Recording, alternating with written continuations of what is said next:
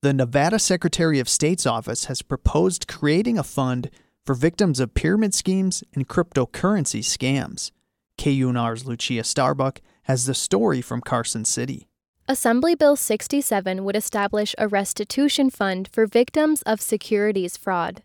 Deputy Secretary of State for Securities Erin Houston explains what types are most common. Securities fraud involves people who have lost their money to an investment scam. Think Bernie Madoff, think pyramid scheme, or more commonly, just a person who uses fraudulent information in the offering for an investment. Victims could receive up to $25,000 following a criminal conviction or civil judgment.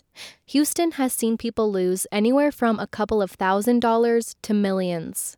Victims of crime are entitled to timely restitution under the Nevada State Constitution, but it's not always that easy for victims of fraud. Individuals who have defrauded Nevada investors often have no money left over to make their victims whole, even if the victim receives a judgment in civil court, there is no money or assets left with which to collect. Houston says her office receives 4 to 10 complaints per month, but says there are likely more. People often don't report these crimes. Houston says people should not feel ashamed. She says seniors are the most vulnerable. I think seniors are more commonly victims of fraud because they may not be as savvy about specific types of fraud that are common as as fraud arises in different spaces like the crypto sphere or somebody thinks that they're dealing with somebody who's romantically interested in them and seniors may be more lonely Houston hopes the fund will give fraud victims hope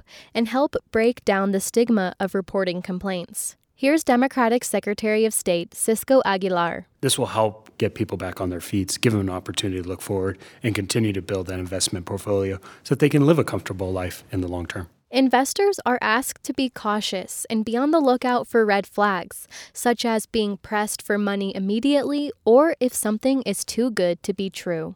Lucia Starbuck, KUNR News.